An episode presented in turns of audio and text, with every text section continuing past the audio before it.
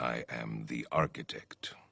I created the Matrix. Shall we play a game?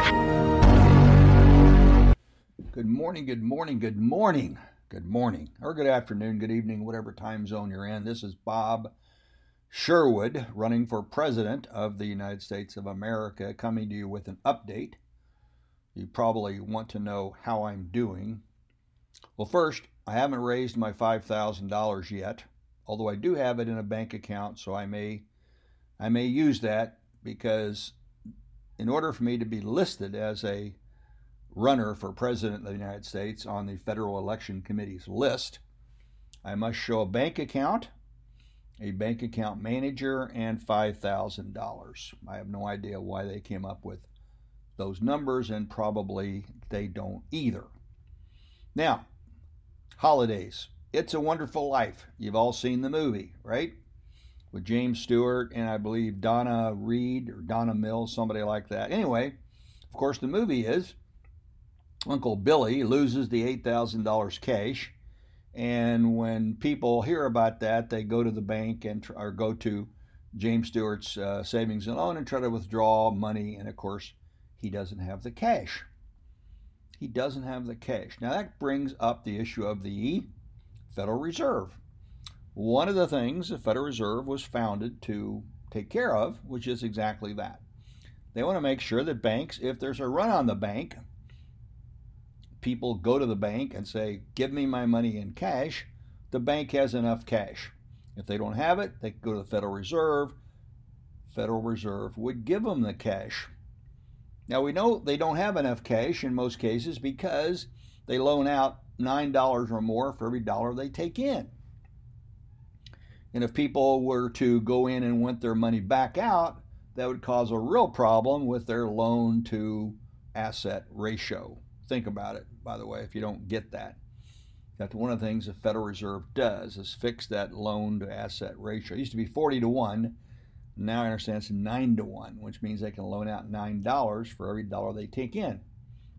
Okay, what's this got to do with anything? It has to do with the fact that one of my policies was the Federal Reserve. Um, get rid of it or significantly modify it.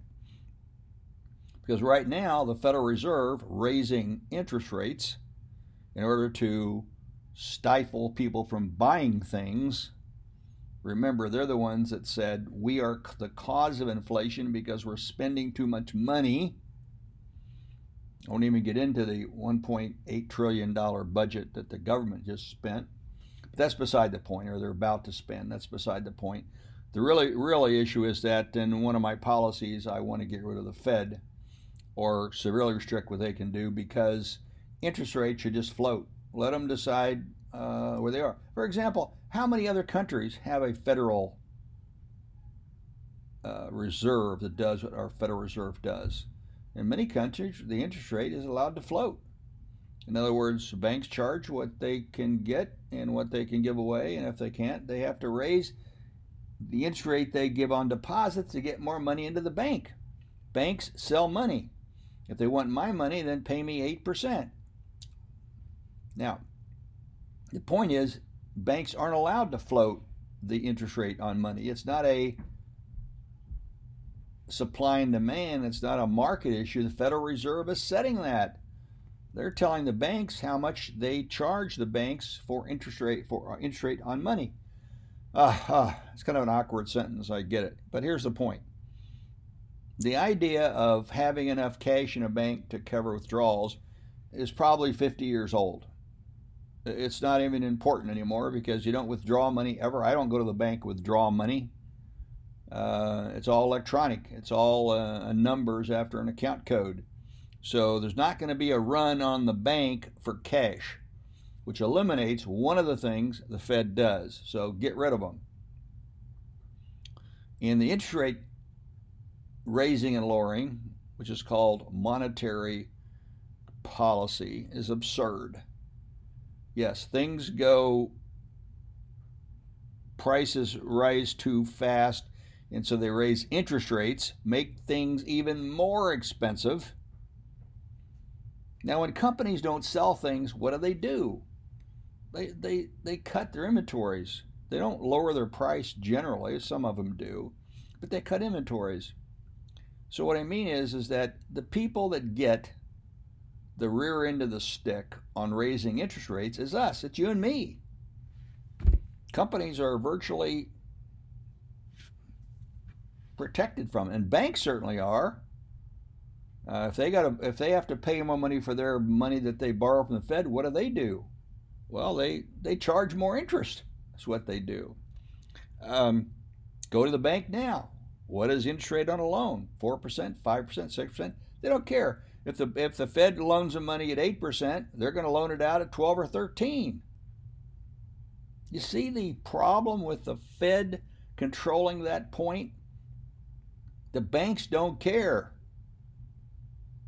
because the Fed has given them a playing field that you and I can never have in a product area. So, yes, get rid of the Fed. Now, I had some really interesting uh, emails. Uh, a fellow named Larry or Lawrence from California wrote me a very interesting email on my educational policy, which is, you know, free education.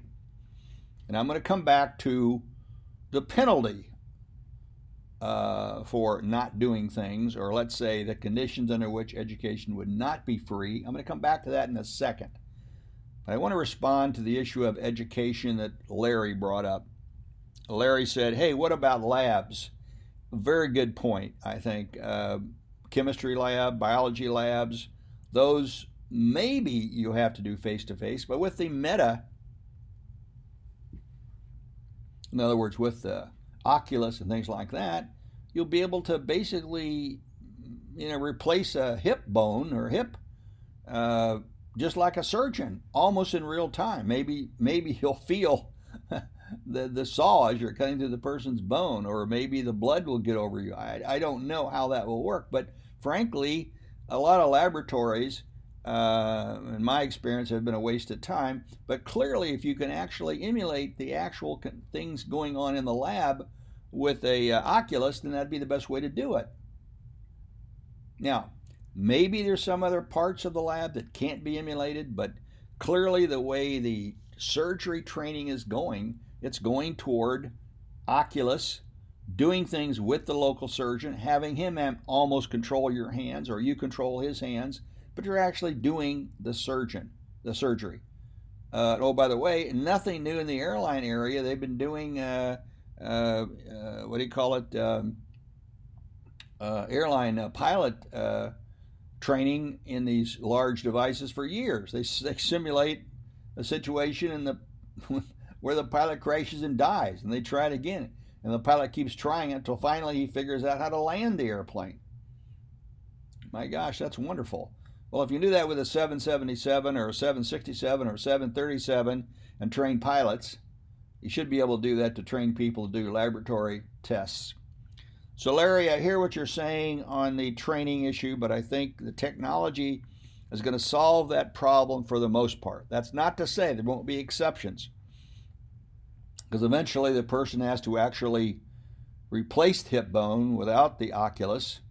But by then he's probably done 30 or 40 of them almost in real time and almost in real life. So the metaverse, the Oculus, doing things in real time with your hands is going to probably revolutionary the whole concept of of uh, what we do in a laboratory and how we train ourselves to do things, right?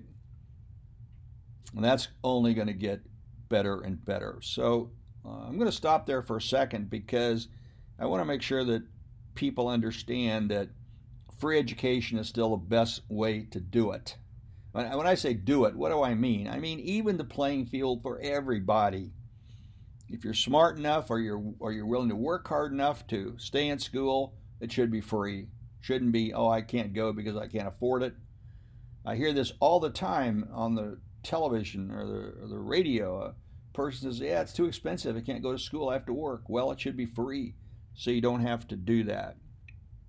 Now, if it's going to be free, what are you going to have to do to make it free? To make it free, to make education free, and this is my next policy, you must have gone to your community service. That's right. Community service will be required of everybody between the ages of 18 and 25. Community service will be two years. It'll be obligatory. Now, if you don't do your community service, the education is not free. Now, there may be some logistic issues there in, in coordinating your community service with free education. I'm going to let the details be worked out later. But the point is, is that uh, we have too many people who don't understand, in fact, are not happy about living in America. Uh, Warren Buffett always said we should be all totally happy that we were born here in America, that we're already one leg up on people born in other countries. I agree with that, but we forget that. So, for example, you may have seen the uh, the news lately where some students say if such and such doesn't happen, they're going to leave the country. Well, in my opinion, we should just say, fine, eh, eh, go ahead and leave the country. Where are you going to go? What country you're going to go to is going to be better? Are you going to Mexico, to Venezuela, to China, to Canada? See, these are just stupid things that people say without thinking. Now, the Mormons, uh, as far as I know, have been having these uh, two year uh, uh, service issues for years, and it works for them. Uh, we should have it in the United States. Two years. Now, you can, you can join the military for two years. You could become a teacher. You could pick up beer cans off of the highway. Uh, you could work in inner cities. you could work in under, underserved areas. You could build houses for the people that can afford houses. There's an unlimited number of ways you could do community service, and it will be run, unfortunately, but it has to be run by some department of the government, maybe Department of Commerce. Maybe we do away with the whole concept of the Department of Education and they run the two year uh, community service program. So th- that is very important uh, for people to actually do things for America. They could go to work for the Red Cross and maybe help in. Uh, in countries that have big disasters. But it will be community service so people can see that what America actually does. I mean, if you really look at what we do, it's quite incredible. I mean, we help almost every country in the world. We give them money, we, we give them time, we give them support, we give them supplies, we give them medical medical supplies. I don't see anything coming from China to the United States or from China or Russia or other countries into these other countries in the world. If I do, maybe it's there, but America is always doing it. Yet we forget that. So community service solves that problem. Everybody, everybody, every person between the ages of 18 and 25 will have to do two years of community service. I have friends in Switzerland, it's required there. Now there, they most of them do military, but in my mind, you don't have to go to the military, right? But community service is compelling or will be compelled. Now I'm sure it's going to be in, into the courts. People will object. Oh my gosh, you can't you can't force me to do this or force me to do that. So the the quid pro quo is free education, community service. No community service, no free education. Now, can you still pay for education? I sure I, I think you can. Just like if you were to have free medical care, you could you could go to doctors and pay them with money, but that shouldn't always be the condition of getting medical care. Just like just like going to school shouldn't always be the condition of do you have enough money.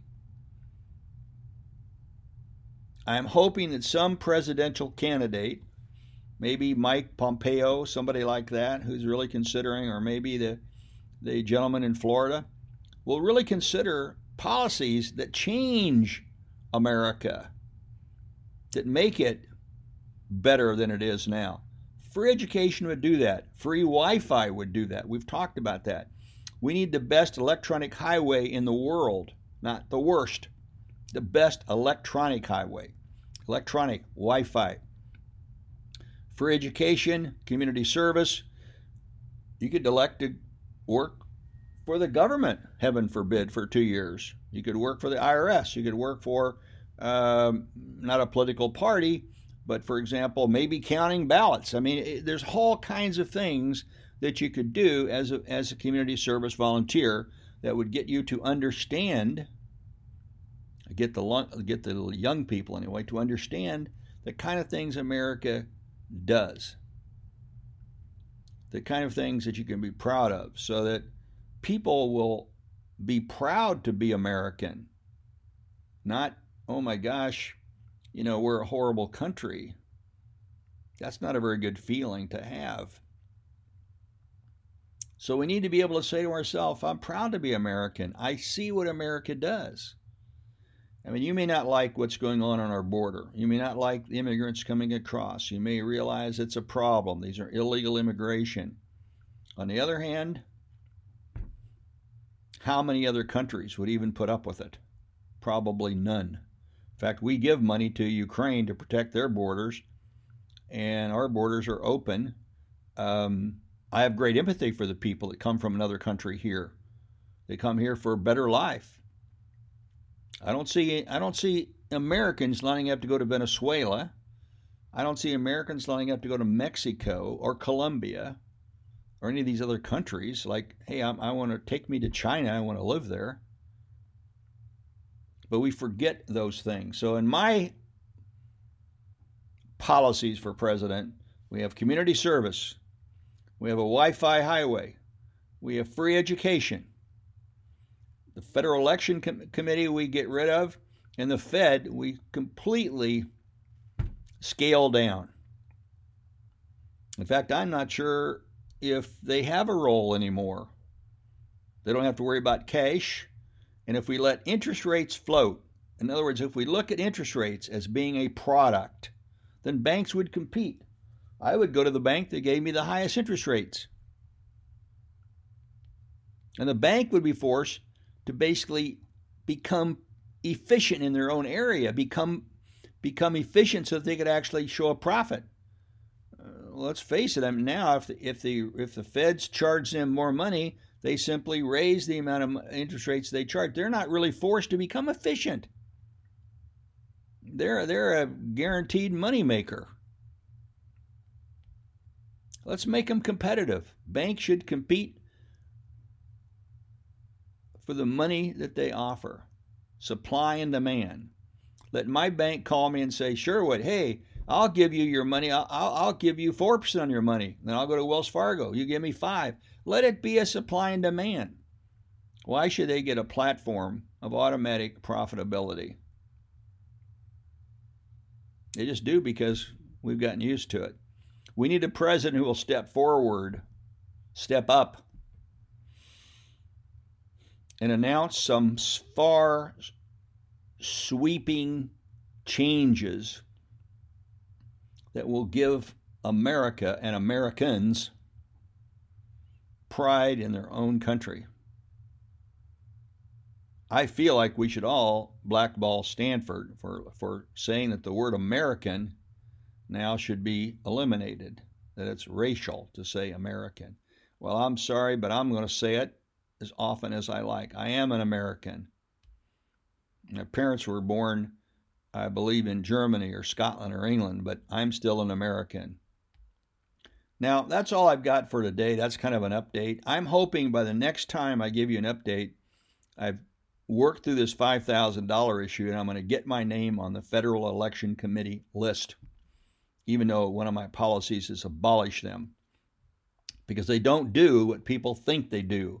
They don't control the way money flows into a political party. All they do is report it.